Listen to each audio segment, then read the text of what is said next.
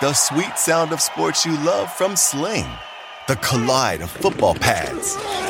The squeak of shoes on a basketball court. The crack of the bat on a home run. The slice of skates cutting across the ice. But what about this one? That's the sound of all the sports you love, all at once. Starting at $40 a month. Experience it all live with Sling. Sling.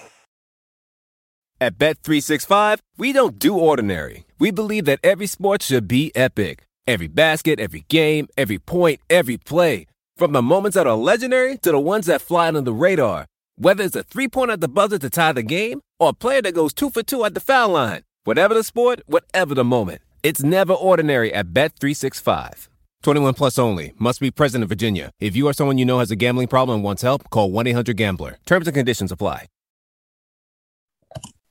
All right, welcome on to a first time guest, uh, but someone that I've known for a while here. We were just reminiscing before we started that we were last in touch personally at the Tulane Sports Law Conference back in the halcyon days of late February 2020. Uh, but since then, things have happened. Jake Fisher has been doing a lot of writing for Bleacher Report. Had one of the more prescient free agent columns that I can ever remember. Actually, you pretty much nailed half of the signings on, and and really, you know, must have just taken foresight because nobody would ever agree a- ahead of time. But you nailed half the free agent signings on, you know, Jan- July 29th or whatever it was of 2021. Also, the author of Built to Lose: How the NBA's Tanking Era Changed the League Forever. How you doing, man? I'm doing well. Thank you so much for that kind introduction. I appreciate it. How are you doing? Yeah, uh, I'm I'm doing well too, and I'm excited to talk about the trade deadline with you, especially because uh, your reporting has been so awesome, and I expect that you'll spoil all of your columns here uh, with us. I honestly, I have a column coming out on Thursday, and when we like we booked this a week or two ago, whatever it was, and I was like, oh, that's going to be tough, but we'll we'll make it work. We'll we'll provide some, some provide some goods for my bosses. It'll it'll all work out. So why I, I wanted to start by asking this though, and you, wrote about in your book about the Sixers and their tanking, and then the changes that that engendered, and probably what might have been thought when you were writing that book was, all right, well things are changed. It's totally different now. Uh, nobody's gonna be able to do this again. It, the new lottery rules won't make it as profitable to do this again. And then we see what the Oklahoma City Thunder have done over the last really almost a three year period. So why isn't Sam Presti, in your opinion, getting all the same crap that Sam Hinkie was getting, other than the fact that he has really nice glasses? he does have nice glasses. Um, I, I'll say, you know, Sam Presti is ironically kind of the godfather of the tanking era that I captured in my book, being that, I mean, the Thunder's success from getting KD, Russ, and Harden in three straight drafts between 07 and 09, and they leapt right to the finals in 2012, which maybe is what you know Memphis will do coming up here with Ja and their core. Like that type of strategy um, was something that I think all these analytical minded executives like Rob Hennigan, who the Magic poached from Presti's front office in Oklahoma City, wanted to do after moving Dwight Howard, like Hinkie wanted to do in Philly, um, moving Jrue Holiday. Boston, people forget, traded KG and Paul Pierce the same night of this of the 2013 draft that Hinkie traded Jrue Holiday. Ryan McDonough got hired that same offseason cycle in Phoenix, and you know they moved Steve Nash, and they also got like two more first round picks. Remember they traded Marcin Gortat to the Wizards for Emeka Okafor, who had like a herniated back disc that he was going to be out the whole year. It was like a moment that tanking was a thing, and the Sixers were the biggest market of those of that group that continued to do it year after year after year right when this was out of the lockout when the new revenue sharing uh, process and strategy whatever you want to uh, label it was was in, in play. And the league and other teams around the league were looking to the Sixers to pay into that revenue sharing system just like the Knicks do every year because they sell out every single game. But the Sixers were kind of this black eye on the league from that one standpoint from ownership's perspective from the league office's perspective where you flash forward to this year and and, and even the last couple years with OKC last season, like you just talked about at the jump with your intro of us last seeing each other before COVID, there were no fans in the stands to complain all of last season about the Thunder's yeah. job and how that was hurting gate revenue and stuff like that. But also the Thunder in Oklahoma City. And I don't think it's this big, you know, travesty to the old school basketball PhD fan where winning is everything when the Thunder don't have some storied history like the Sixers of going to the Eastern Conference Finals against Boston in the 80s and stuff like that, and the AI years, and having this type of. I mean, the Sixers build themselves as having the third most postseason wins in, in, in league history. So they're not a banner franchise. They're obviously in the sleepiest, smallest of markets in the in the whole league, and I think no one can really fault them for the strategy being that there is no other real way to get stars to come to OKC. At a certain point, yes, like I am curious to see how long their leash will be and how long until there's potential more. I mean, there's definitely like this new um, collective bargaining that's going to be coming up here in 2022. Um, at the end of this year, both sides have options to pull out. Like maybe the league will mention, um, you know, limiting how many picks you can even acquire. That's something I've heard being thrown around. So we'll see how long the Thunder can quote unquote get away with this. But I think those are all the factors why Presti's kind of flown more under the radar compared to Hinkie. No, I, I, think that makes sense, and I'll add a few uh, myself. Well, number one, just to react to something you said at the beginning there, yeah, it's worth noting that in that 12-13 time frame that there were a bunch of teams that in theory were pursuing the same strategy. The problem was they just all fucked it up. Right? like yeah. Ryan McDonough, they won 48 games. And I, I think how, how differently might his tenure have gone? He, in theory, had permission from Sarver to really rebuild after the mm-hmm. Nash era. And then they won 48 games. And then it was like, all right, let's try to build up from here. That failed. And then then they started having to go back back down, and obviously they built it back up with with some of the players that he acquired. He had many a misstep, obviously, also, and then mm-hmm. Eh, obviously Ron Rob Hennigan. It didn't go too well for him in Orlando, but the, neither of those teams, particularly Orlando, didn't really acquire the. They didn't really tear it down. Also, Philly actually had some guys that they could tear it down with at the start, which the Magic didn't really after the Dwight era. So but that is interesting that there are other teams that were trying it and just didn't do as good of a job. And then the yeah. other thing I would say too that really killed the optics for Hinkie was it wasn't just uh, that they were rebuilding. I think fans can understand that. It was that they're uh,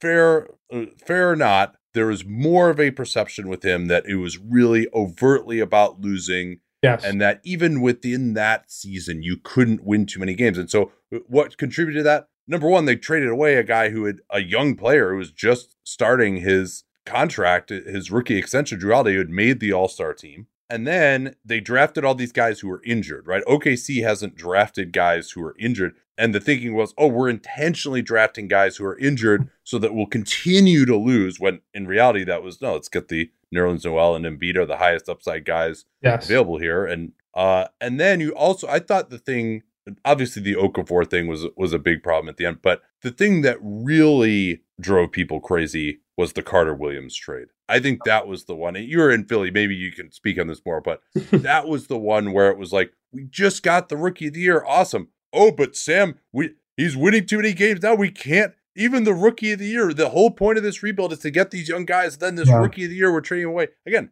Great trade. Michael Carter Williams wasn't any good. His rookie of the year campaign was really just a complete fluke. So great idea to trade him, but it just the optics of draft trading away Jrue and those guys, drafting the injured guys, and then the Carter Williams trade that ended up being eh, too much, I think, for for everyone. Yeah, no, I think part of why I wanted to work on the book was the lasting ramifications that came from it in terms of the lottery reform and the play-in tournament, which clearly have impacted the league today, being that we only are really seeing a couple of teams tanking, and pretty much everyone else has either designs or goals or a hope that they can make this play in tournament conversation. And it's impacting this trade market that we're going to talk about in a little bit. And it did last year too. But also, like generally, the last decade and that you know that that tanking era from 2013 to 2019 if you will the the zion draft which was the first draft of the new lottery odds. Like it came with this groundswell of new age executives where like we talk more about team building. The average fan in a bar talks more about team building than they did five to 10 years ago. They just do. And, and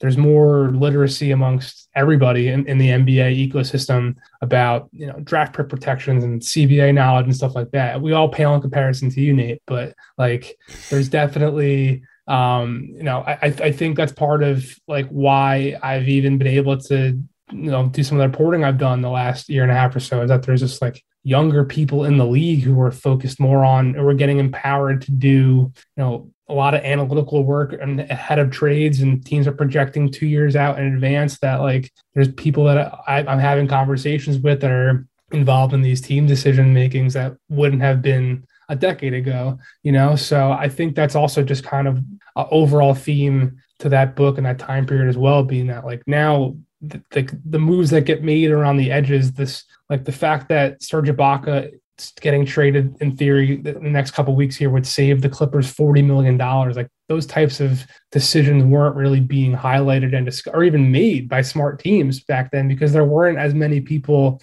empowered in those teams to to be thinking along those lines. So let's get into that to uh, the reporting here, and I want to start just with a general discussion of the trade market. It seems now maybe we've finally gotten past the crisis uh, with COVID. Fewer players are in the health and safety protocols. There's at least a rhythm to this whole hardship exception economy now. Everyone knows who the good players are. They're uh, you're not just signing guys off the G League at center court in the middle of games at the showcase. So teams are able to start now locking in a little bit on some trade discussions. So, just uh, how are you feeling about the general trade market going into the February 10th deadline? And what are some of the factors that are determining uh, teams thinking in a macro sense? Yeah, it, it has been quiet the last two weeks or so, to your point, with everyone being so focused on literally filling out enough eight man rosters, you know, to to, to combat all these guys in health and safety protocols. But we're recording this on Tuesday, and the last two days I've been on the phone. There's been a ton more floating around. I think um, there's been names that have really solidified. Like Jerami Grant, I think is really like the the grand prize, if you will, of this deadline so far in terms of guys who are like very much available, very gettable, and could have a real impact on a team ceiling here. But I think the other aspect is like we're still have a lot of teams, like I talked about, I think the last answer I just gave you. Um, there's so many teams that are still in the muck of that play-in tournament conversation that we're going to see the Pelicans and the Kings and um, the Pacers and the Knicks and the Hawks, like all those teams that are still out of the out of the play-in tournament. Even they're only a couple games and a couple injuries going a certain way, blah, blah, blah, from convincing themselves that they can make a run for that eight seed, right? So I think we, we might still see a lot of teams hold their chips until we get to February and, and the week of the deadline. But I, I do think we'll see a lot of flurry of activity being that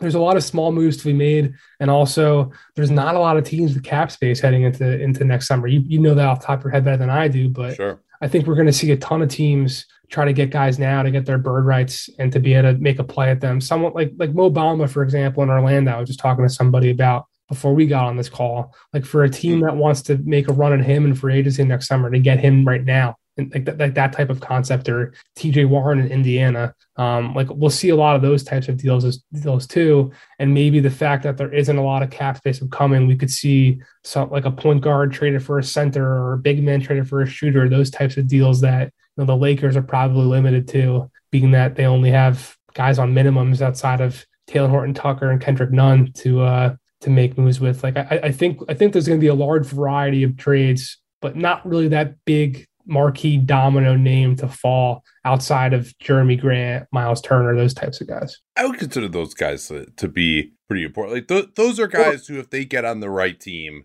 could really change what happens in the playoffs. So I, for sure, if those two guys get traded, I would consider that to be more impactful than a lot of deadlines in years past. And, it's very rare that the true superstar gets traded yes. at the deadline. It seems like that's usually more of an off-season thing when there's just generally more flexibility and you just have more teams that can potentially get involved. Man, it is crazy to think that I've been working with Helix Sleep since 2015. And I think that's because my story with them seems to really resonate with listeners. If you've never heard it before, that was kind of the beginning of the direct to consumer boom. And there was another very prominent mattress company at that time that was trying to convince you that mattresses were one size fits all. They found the one formula, the one mattress that was going to work for everyone. My then girlfriend, now wife, and I ordered that mattress. We ended up having to return it because, hey, guess what? Not everyone is the same. And then she did some more research and found Helix Sleep. We took their sleep quiz and we found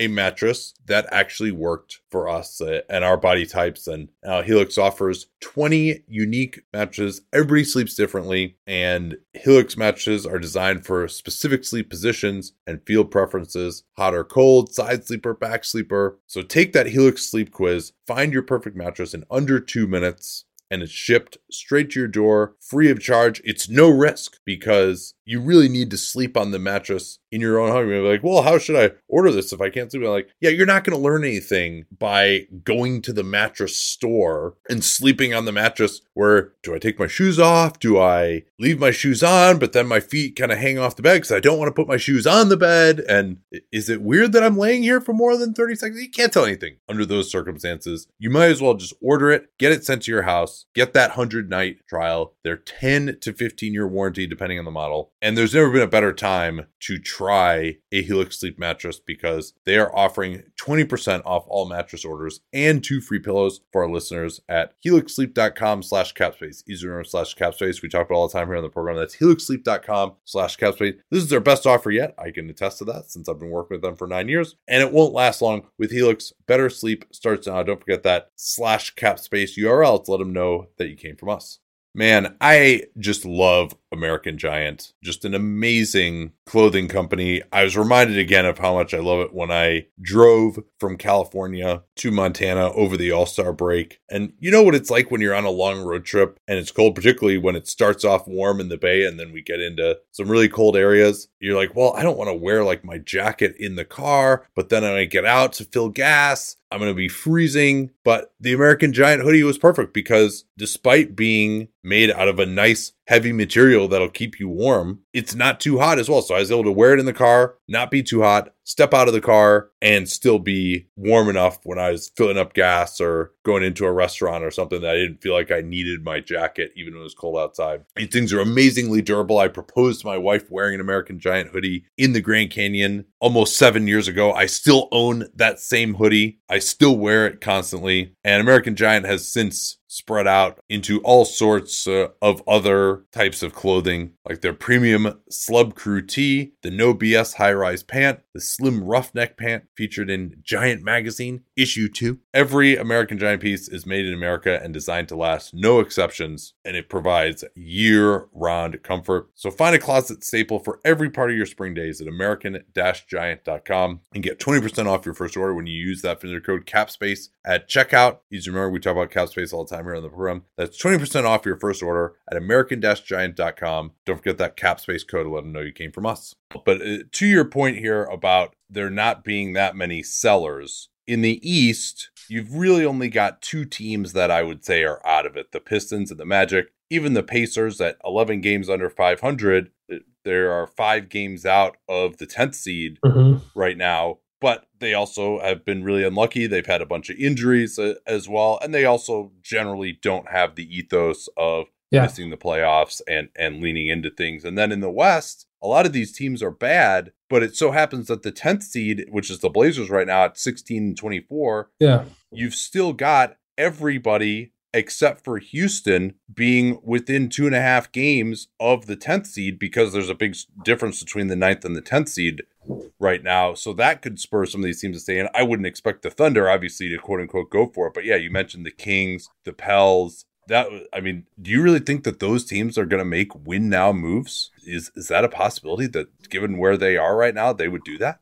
I, I do think that's the goal. I think Portland well, my educated guess at this point is that Portland probably will shift more into seller mode, right? But I think their, yeah. their overall goal at this juncture and has, I mean, this is something I'm gonna write a little bit more on. Um, like Dame's injury is kind of looming over that whole dynamic, but yeah. I think the Blazers would ideally be able to like the, the Blazers and and and the Pacers make sense as natural trade partners, being that both those teams seem to have a need to reshuffle the roster, but a goal at competing. Um, so like I, I, I would I would also like Robert Covington is going to be an easy piece to sell. Um, like like he's not the guy that they traded two first round picks for, but he's still got value as, someone who can guard across multiple positions, and the three point shot is still there when he's hot. Like there's going to be a market for him. But yeah, the Kings, the Pelicans, the the Pacers, the Knicks, like all these teams all want and have expectations. And in, in certain situations compared to others, like Sacramento hasn't made the playoffs in God knows how long, and they have absolute expectations from ownership to do so. Same with David Griffin and the Pelicans. Like for a lot of these situations, making the playoffs is not just a goal, but like kind of a requirement from ownership too. So the, the playoffs or the play in? The play in. Or, or is yeah. That's kind of the thing. Like the play in tournament has bastardized these postseason expectation, you know, situations from up top. Like you can sell yourself on getting like especially if you're if if you're the uh I forget how it works. If you're the nine seed, you host a, a game. Is that what it is? Right? Yeah, yeah, yeah. You nine and ten play each other. Seven and eight play each other. Winner of the or loser of the first game plays winner of the second game. So if you're the nine seed and you and you can host a game on your court, like that's even like something that can be sold up top as like a momentous thing to have accomplished. So I, I don't I don't necessarily think like me personally sitting here in my chair in Brooklyn, like I don't think that really changes the outcome of you know a team season making the nine seed and not making the playoffs. But I think I think we are in a new reality where being in that conversation has kind of given executives, coaches a bit more runway. Yeah. Yeah, and I think you know to me that's what makes making the decision, which perhaps the Blazers will, as you mentioned there, it could be in sell mode. But going the other direction at this point is very powerful, right? Even the Raptors, who were had about a, positive net rating for most last year, even with all the Tampa crap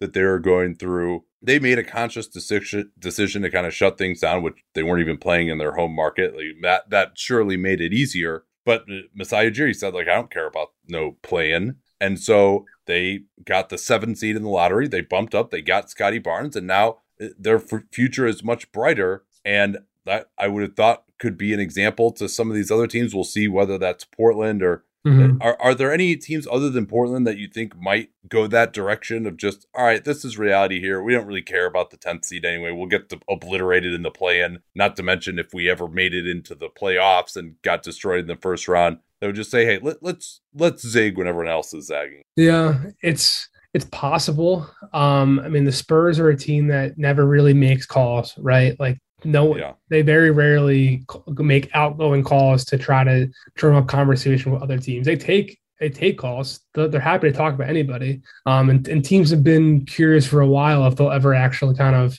pull the plug and they've got Thad Young that they can trade and um, Derrick White's name pops up and Lonnie Walker's name pops up and Jakob Poeltl's name pops up but no one really I mean it's Spurs so no one really has like a strong sense on what they're going to do but it's it's possible. I mean, they don't really have the guy right now, right? Like DeJounte's taken some big strides, and obviously Keldon Johnson's a favorite of Gregg Popovich. We saw the whole Team USA run he had this summer, but they don't have that Scottie Barnes like you're talking about. But the other thing is also like last year's draft class was considered to be one of the best draft classes of all time, like full of multiple Hall of Famers. Like 2003 yeah. draft class type of of hype was surrounding this group, and this year's class while there's you know Paolo and Jabari Smith and Chet and people are seeming to get more excited about Johnny Davis at Wisconsin, like it's not really considered to be if you just get a top five pick here, like you're going to get a guy and be fine. So I don't maybe that's playing a factor in it too, but I also just think it's I mean the Clippers are a team that I'm, I'm writing about this for tomorrow. They don't have their own pick,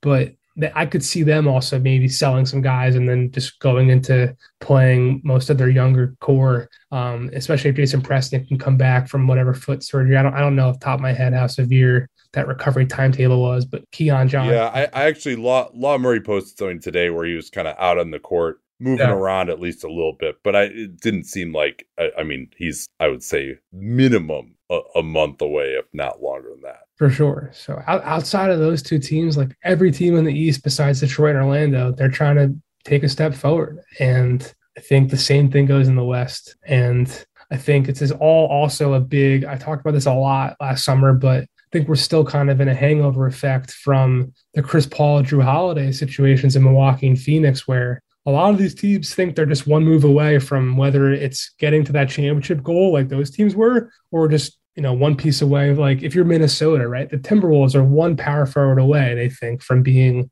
know, a real playoff team in the West. Like, can they go and get Jerami Grant? Can they go and get, you know, a Miles Turner to slide KAT down to the four, that type of stuff. Um, like they're going to look far. Wait, hold on. Let me let me separate. Really, so that's yeah. You know, there have been some interesting destinations floated around for Miles Turner. Yeah, like Dallas and in uh, in Minnesota where you're like, don't they already have a center? And I was like, well, would they trade Porzingis for Turner when, when that report came out yesterday? Which you know that that might make a little sense. I don't know, but yeah. yeah so really pairing Miles Turner.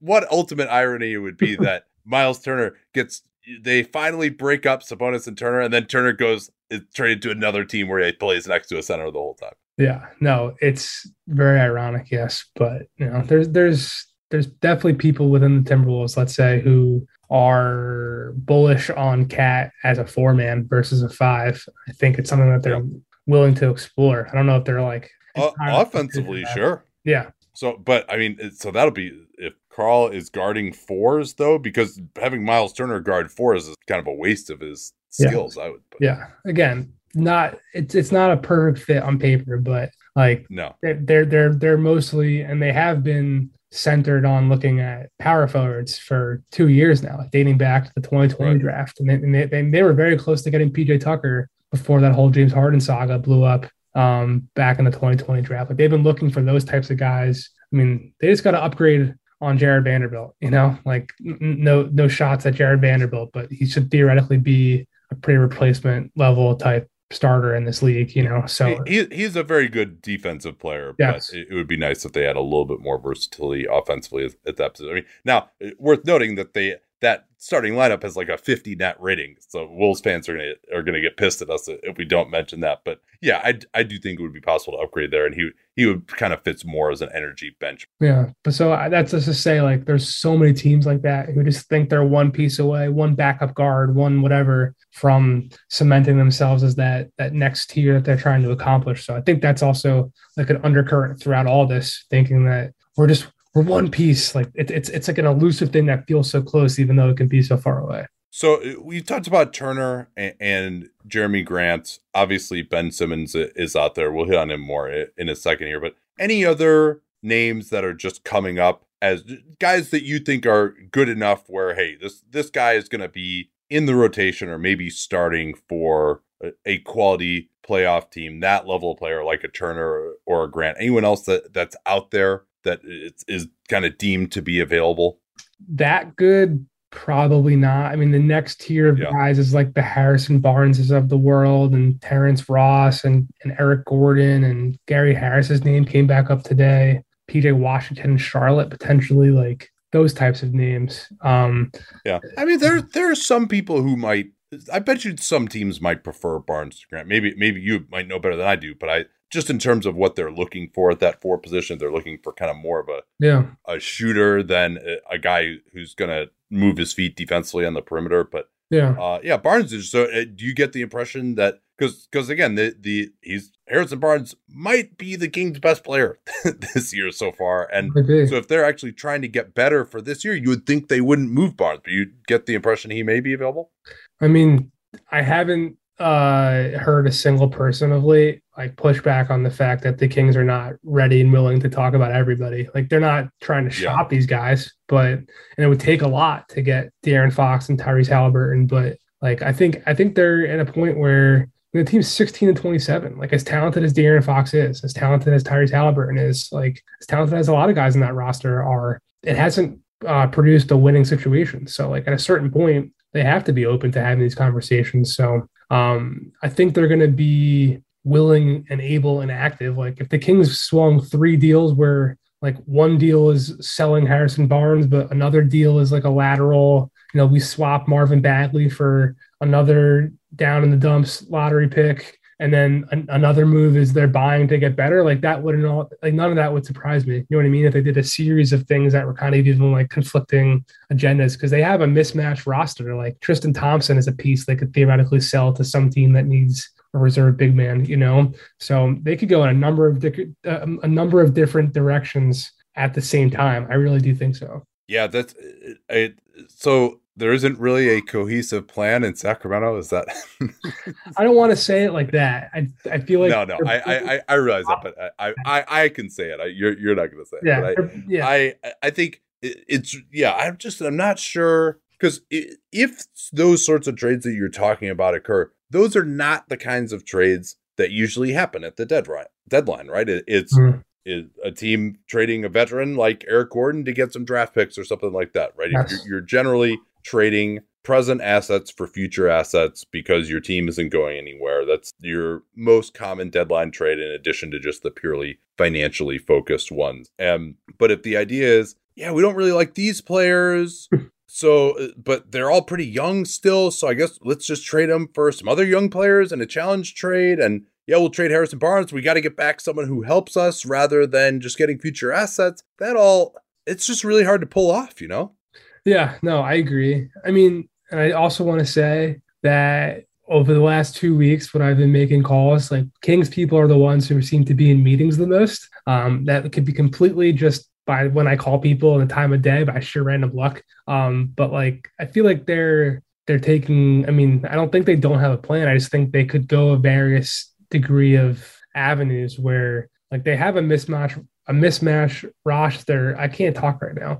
Um, where like they have holdovers from previous regimes. There's been three different regimes there the last five years, you know, and different draft sure. picks and different types of players. I mean, they were very close to moving Buddy, obviously, with the Lakers. So, I mean, you would expect that he'd be someone that they would continue to move to, and he could be a piece that has a lot more value, right, on a contending team where his role is more defined versus being this. He's just a, a flamethrower, but not that efficient with this three other three guards they have. Like eh, eh, that's kind of why I feel like they could go in very different paths at the same time because they just have different types of players and on different timelines on that on that crew of, of, of players there. Yeah, I, I guess that's true, right? And maybe that's more what you're trying to communicate is the idea that they you know, they have a lot of options open to them and a, a number of different plans that, yeah. that they might execute. But Anyone who's seen our YouTube videos knows that I don't wear formal stuff all the time. So when it's time to dress up rather than dress down, I highly recommend Indochino. They were the official outfitter of my wedding. I got my tux from there. All my groomsmen got their sport jackets from there as well. I felt really good about having them be the outfitter of my wedding because all my groomsmen were going to get stuff that they could continue to wear that fit them perfectly. Because when you go somewhere else, you're not going to get something that's made for you. So why not measure yourself in 10 minutes or visit a showroom rather than feeling like you're wearing somebody else's suit that they tried and failed to tailor for you. And not only does Indochino have the suits that made them famous, but now they've got everything blazers, pants, women's wear, outerwear, designed and made for you. Hundreds of high quality fabrics to choose from European wools, linen, cottons, tons of colors, tons of patterns. You can customize things like the lapel, the vents, the pockets, and you'll get a piece that is personalized for you in fit and style. Level up your game with Indochino. Go to Indochino.com. Use the code CAPSPACE. These are CAPSPACE we talk about all the time here on the program to get 10% off any purchase of $399 or more. That's 10% off at Indochino, I-N-D-O-C-H-I-N-O, Indochino.com. And don't forget that CAPSPACE code to let them know that you came from us.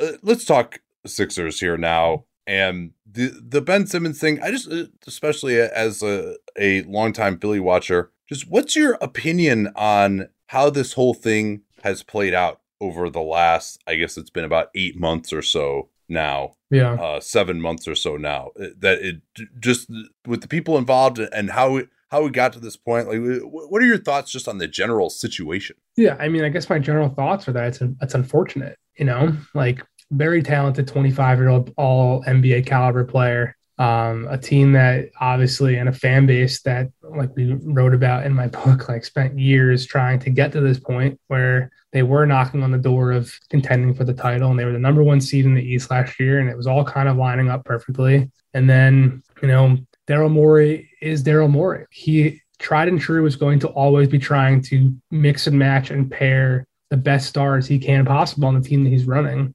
And I think the concept of Ben being put in that James Harden trade conversations back in a year ago, last January, the fact that he was pretty aware that Daryl made efforts to become closer with Joel when he first got there, just like he did with James Harden in Houston. Like Ben was not the guy. I think Ben, how the way it's been communicated to me by people around him, like he wanted to be a guy, certainly, maybe not necessarily the guy over Joel, but wanted to be a 1A and 1B type of player. I think he wants that in whatever situation he's going to go to next. And they played this game of cat and mouse for the last six months of, you know, we're going to do this and you're going to do that and you're not going to do this and we're not going to do that. But at the end of the day, both sides aren't getting are aren't accepting that the other side is kind of holding firm here. Like the Sixers are still hoping that after the trade deadline comes and goes, maybe Ben will come back and play. But you know, someone I talked to with Clutch yesterday said not a chance. Ben's never going to play. Why on earth would Ben Simmons do that?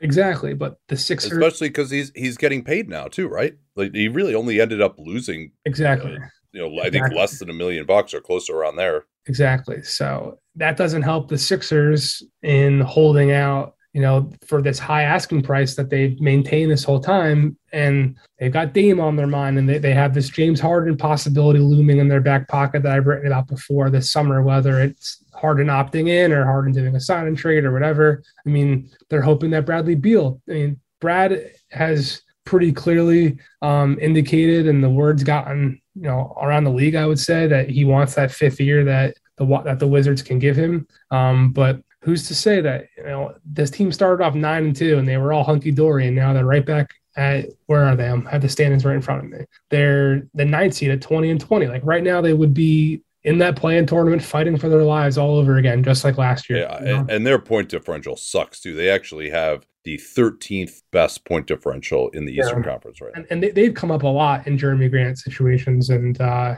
he's from the DMV area like that makes a lot of sense but um, if they can't make a move and if the Wizards don't make a splash towards uh, you know getting back into that playoff picture like who's to say Brad wouldn't request a trade coming up this offseason. And, and the Jaylen and Jayson stuff is obviously coming up every single day now. I don't expect anything to be remotely considered by Boston side of things this season, but you know, if they flame out too and maybe come the offseason with, you know, Brad had his first full years being a GM under his belt, like maybe they come to terms with the fact that sure, breaking up two two-way wings that are all stars under the age of 25 doesn't really make a ton of sense on paper, but like the NBA and roster building and team construction, it's not 2K. If two guys just play a very similar style and they end up butting heads a, little bit of the time and they don't love playing together, like maybe you can do a deal kind of like what the Lakers, what the what the Wizards did for Russ, but maybe of a higher magnitude, being that Jaylen is what he is and Russ is what he is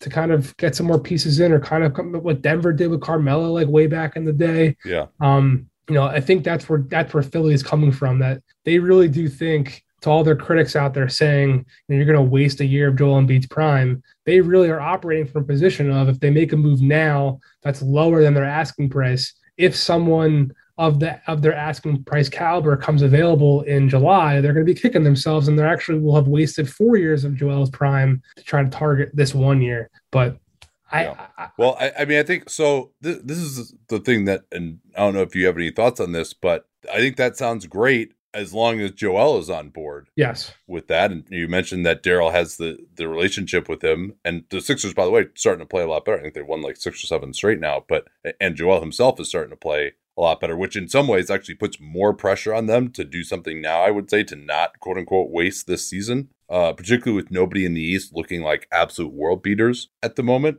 But I mean, do you think if this goes into the summer that Joel is not uh, going to be pissed about it? Yeah. I mean, the person I talked to at Philly yesterday made a very clear point in saying we were still aligned in our strategy from ownership to Daryl to Doc to Joel. So you're right these are all people we're always talking about, right? And they could wake up one day and decide to change their mind and think otherwise. And it's always a fluid situation. But for now, they're maintaining this united front that they're locked into doing so. It just it is a matter of like what point, like you're saying, what point will that come? If they get to August or the first day of free agency, whatever, you know, some some nebulous point in the offseason future, and this Ben trade that they're hoping for has never materialized. Will that change? You know, maybe, but for now, they, they they've they're they're they're really projecting this united strong front. Some reporting came out today, and I would imagine that you're probably hearing the same that they're trying to maybe include Tobias Harris in a deal like this. And I actually to me because I've always I've been critical of their Simmons strategy because I just felt that they were massively overvaluing him. That I, now I've always been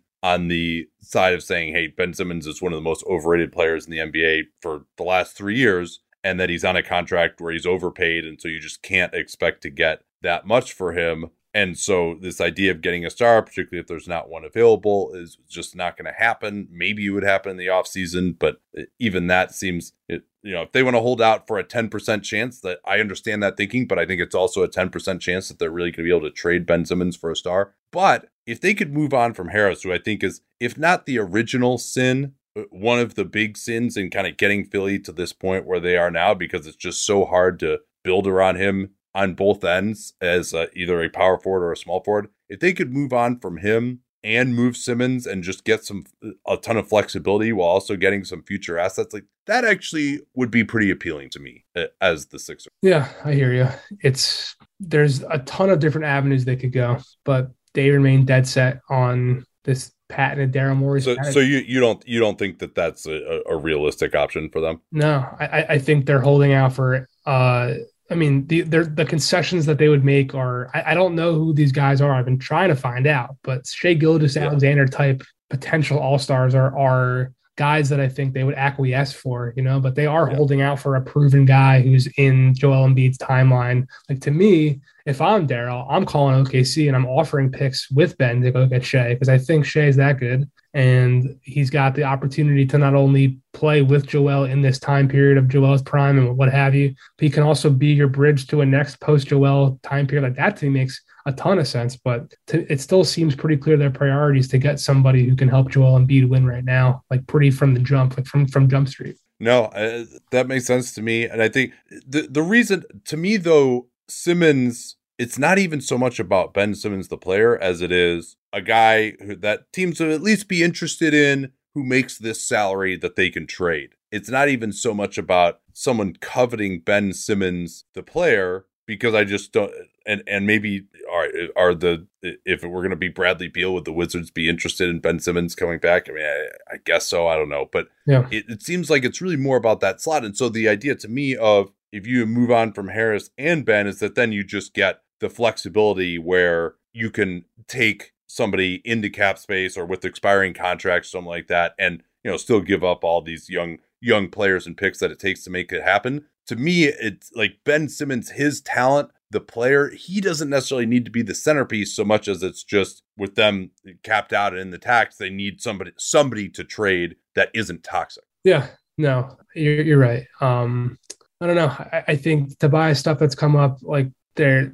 they're just there's a lot of teams that do covet Ben. Like they absolutely are. I mean, Indiana, yeah. Sacramento, and Minnesota to name three. Like they haven't gone away this whole time. They've always been there. They just don't yeah. have the pieces. But, but none of those teams have the star. Exactly. So that's why Tobias's name comes up. Like there, from my understanding, there have been expanded conversations with those types of teams, with other teams too. Like even with Atlanta, like John Collins going back to the Sixers doesn't necessarily create like a roster, like a fluid, seamless fit with Tobias and other people. That's why Tobias's name is no, up. no, exactly. That's why Tobias's name has come up because most of the players that come back for Ben are four men or bigger wing type of pieces that the Sixers A don't have any interest in, or B it makes kind of Tobias's situation being objectively overpaid at that at that number um, for what his production is like more of an issue. So I think I don't think they're shopping Tobias actively. I think they're just further exploring opportunities to make um, you know a, a Ben trade actually possible with both fit and a package and return back that they would like. The other thing, the last thing on them is, I think the emergence of Tyrese Maxey mm-hmm. only complicates these discussions. Now, it might help to include him with Ben if you wanted to get somebody really good, but it's also it makes the chances of a lower level trade for Simmons even less likely because you know I, I CJ McCollum they, that was never going to happen probably from Philly's perspective. But if if you just indulge me, right, Tyrese Maxey, his emergence, they're like, okay, why would we trade for CJ now when maybe he's a slight upgrade on Maxey, but Maxey's part of our young core and he makes three million dollars, whatever it is, and McCollum makes thirty and he's uh in his thirties. So I think it's almost now that they actually have at least something of a guy who can attack off the dribble at the guard position, which they never had before. now uh, that obvious need, Yeah. it's not like you can just upgrade so easily at that position anymore. And so that makes it more And he's on a rookie contract with building around, right. in theory, Joel and, and Tobias's contracts. And whatever big money player you get back is a pretty nice piece to have in this current uh, roster construction that they're dealing the sweet sound of sports you love from Sling. The collide of football pads. The squeak of shoes on a basketball court. The crack of the bat on a home run. The slice of skates cutting across the ice. But what about this one? That's the sound of all the sports you love, all at once. Starting at $40 a month. Experience it all live with Sling. Sling. Let's talk about some of the contenders now. I would say, as of now, the contenders are Miami, Brooklyn, Chicago, Milwaukee in the East. Chicago, we'll see. And then Golden State, Phoenix, and Utah in the West. Mhm. Of those teams, which would you say uh, appear to be most champing at the bit to try to upgrade to boost their championship odds? It's a good question. Um, the team that comes up the most is Phoenix. The Jazz um, have been chasing wing help dating back to the draft, but I just texted a couple people there today because I was watching their game with the Pistons last night. Like they just stole Yeah. the house for free. Uh, like that that was a I, the Rockets had to make a move there to um the way I was explaining it to bring on Garrison Matthews to a um off of off of his two way deal. But like the fact that they didn't get a second round pick even for Danuel House is pretty was pretty surprising. Well, well, but then House House got. I mean, I think House just doesn't have any value because he signed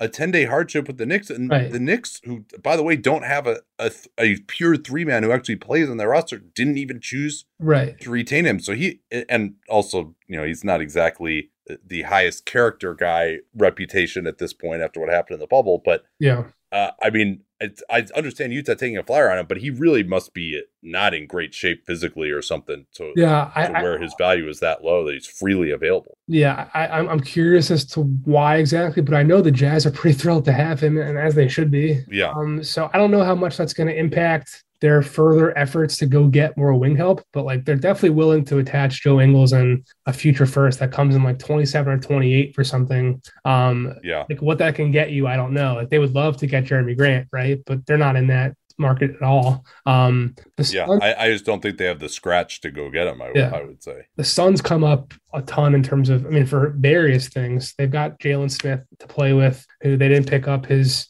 um his third year, if I'm remembering correctly, of Third year, rookie yeah.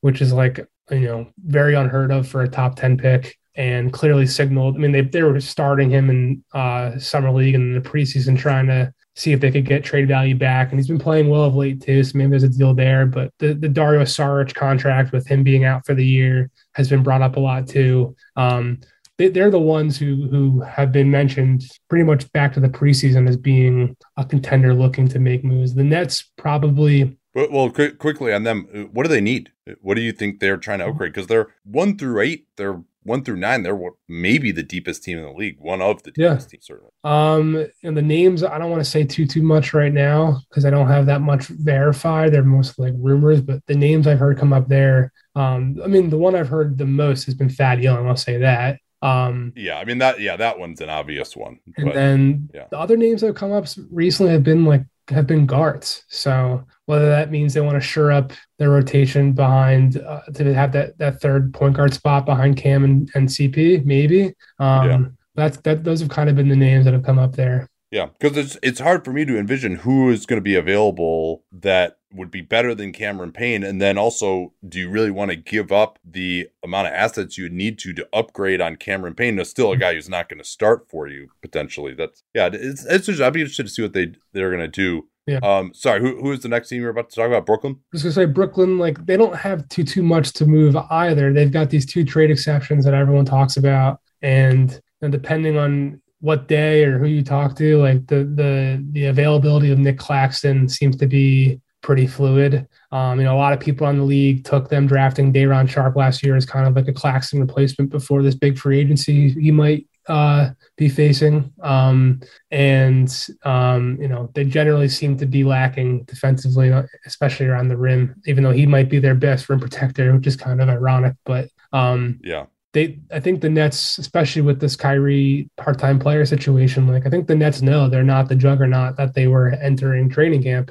Um, so I think they they they're the most like the Bulls really only have Patrick Williams to to upgrade with. And someone I talked to there yesterday said that's a chip that we're not necessarily so eager to to put into the table. So um, Miami and, and, and Milwaukee have been have been largely quiet too, at least from from what I've heard. Yeah, and Milwaukee obviously they're very limited in what what they can do. So is Brooklyn just for, from the Harden and Jrue trades. So uh, now Milwaukee, to me, they are one of the teams that most does need an upgrade. We don't know what the Lopez situation is going to be with with him coming back, and I I think I would and yeah, I mean he may come back, but I wouldn't want to count on that. I wouldn't want to count on him playing at a, a really high level. And I mean, you're just watching what's happening in these games when they bring in like their third big right now is Sandro Mamukelashvili. Yeah. You can't go into the playoffs with that. And maybe the, they feel they can get someone on the buyout market uh, or whatever. Donte DiVincenzo is back now from that. Yeah, go ahead. Sorry.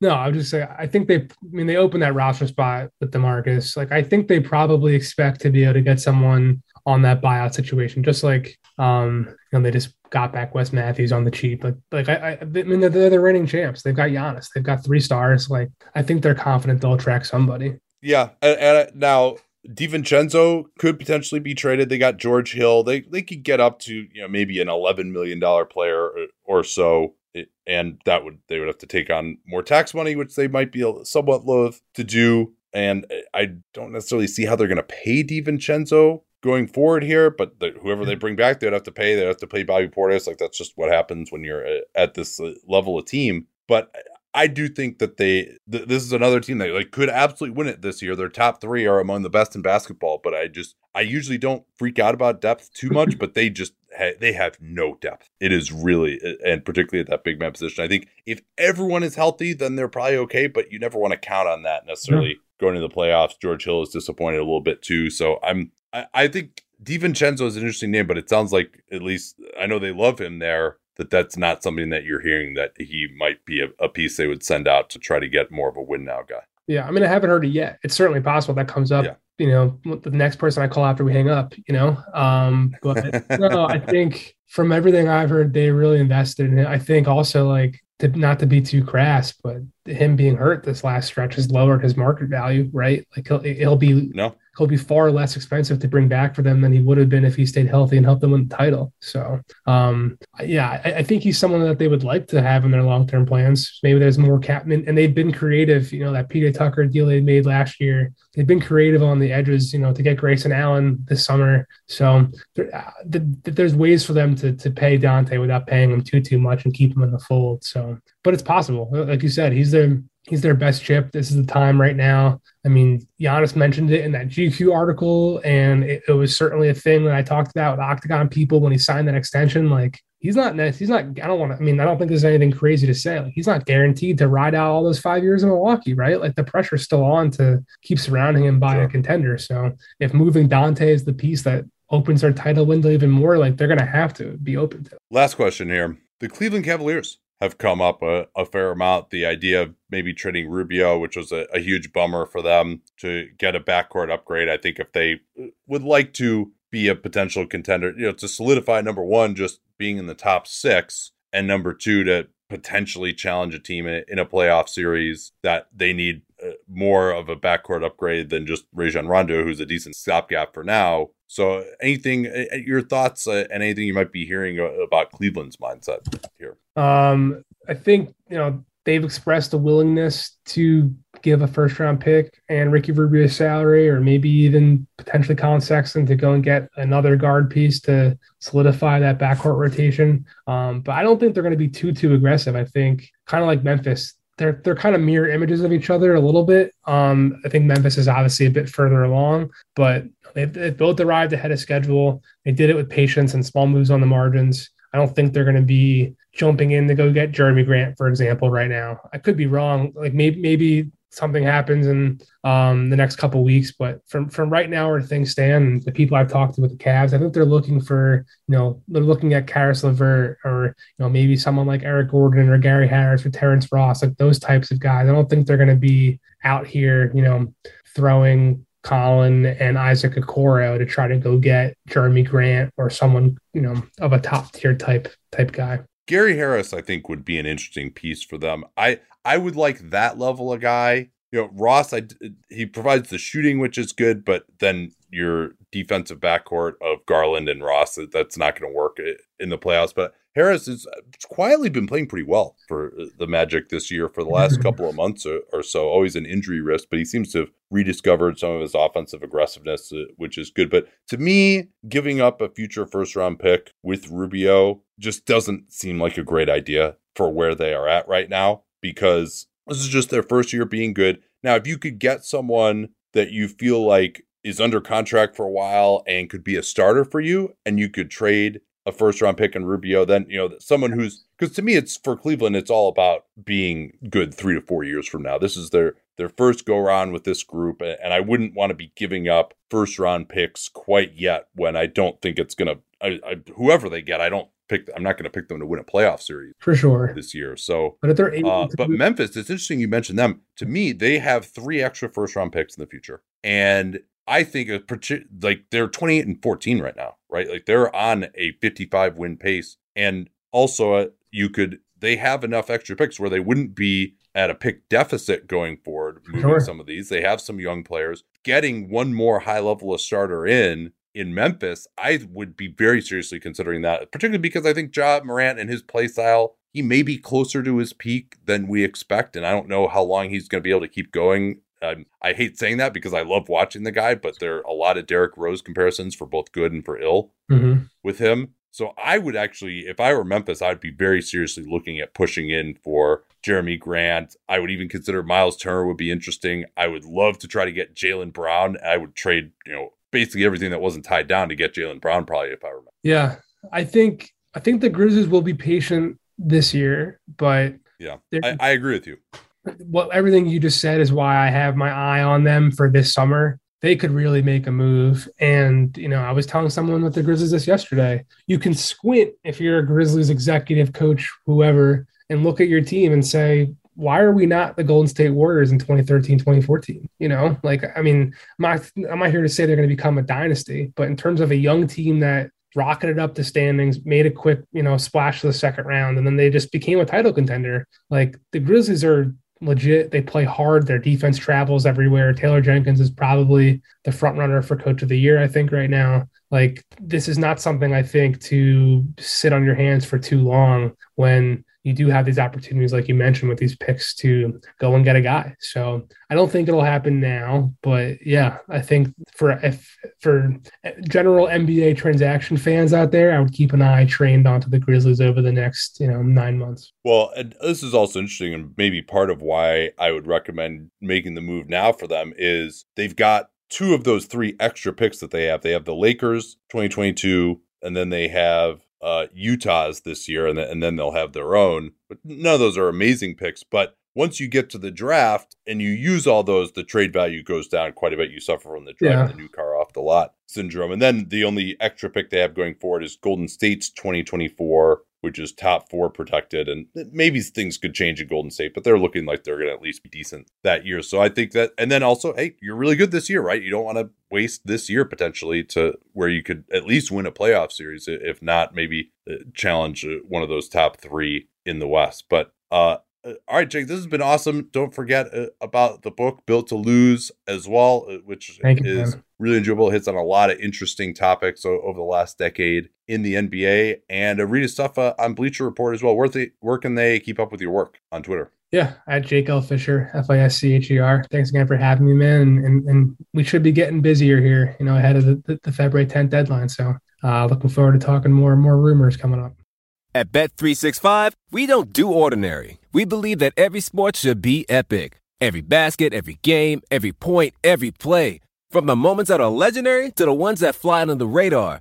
Whether it's a three point at the buzzer to tie the game or a player that goes two for two at the foul line. Whatever the sport, whatever the moment. It's never ordinary at Bet365. 21 plus only. Must be present in Virginia. If you or someone you know has a gambling problem and wants help, call 1 800 Gambler. Terms and conditions apply.